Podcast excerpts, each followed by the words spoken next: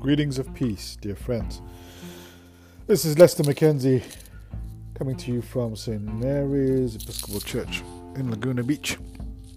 Welcome to a new episode on the podcast and blessings and strength and welcome to this season of Advent.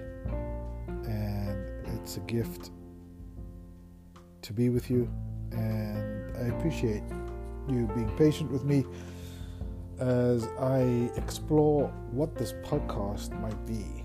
But if anything, I will work to make it a lot more consistent and just let it unfold and allow it to unfold.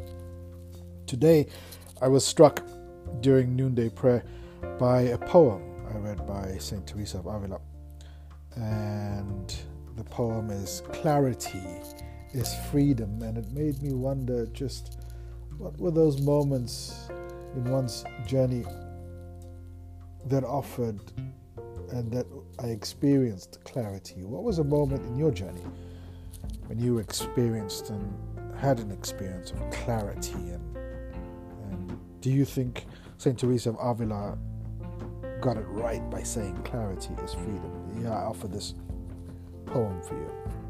Clarity is freedom. I had tea yesterday with a great theologian, and he asked me, What is your experience of God's will?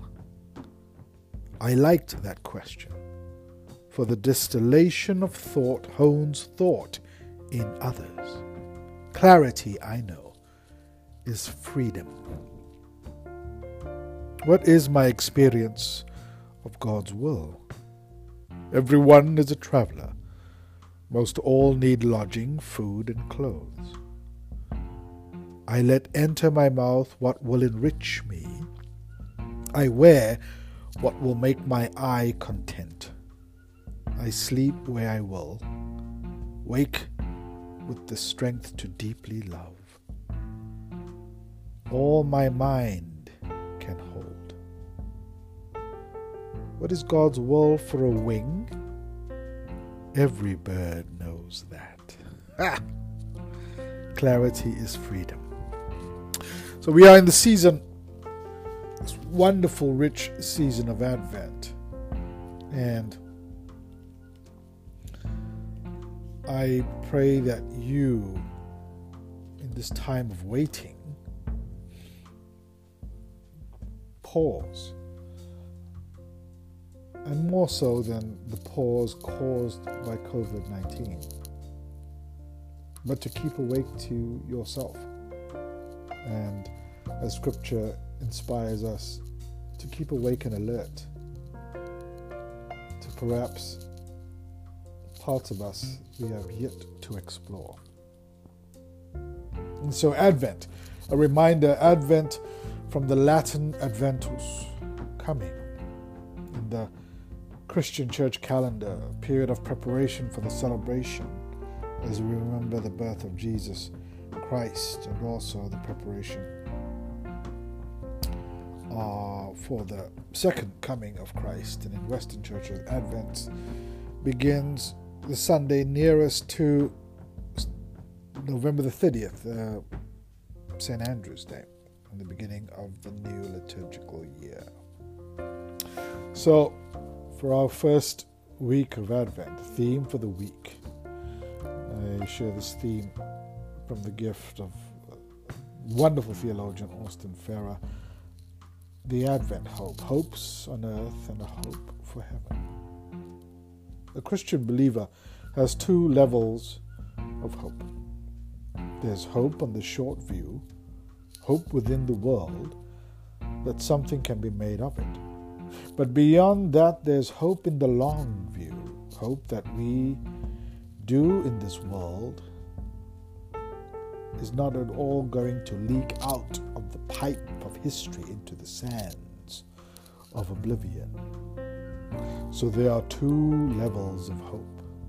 And how stupid, how perverse it is to set them against one another, to say, well, you must make up your mind either fix your hope on this world or fix it on a world to come. If you fix your hope on heaven, you'll not care a pin about the world's future. If you care about the world's future, you won't give a straw for heavenly bliss. Nonsense.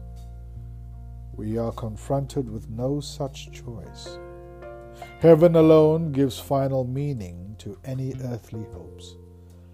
And to take it to the other way round, we have no way to grasp at heavenly hope than by pursuing hopeful tasks here below.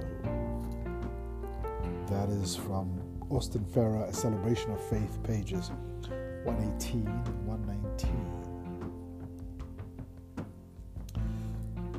So, strength to you as the clarity of hope begins to open for you this Advent season, dear friends.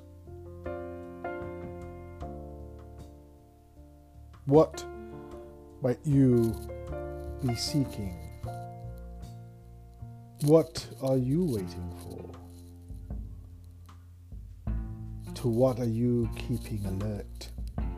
So that it might emerge for you. Stay safe, stay healthy, stay blessed.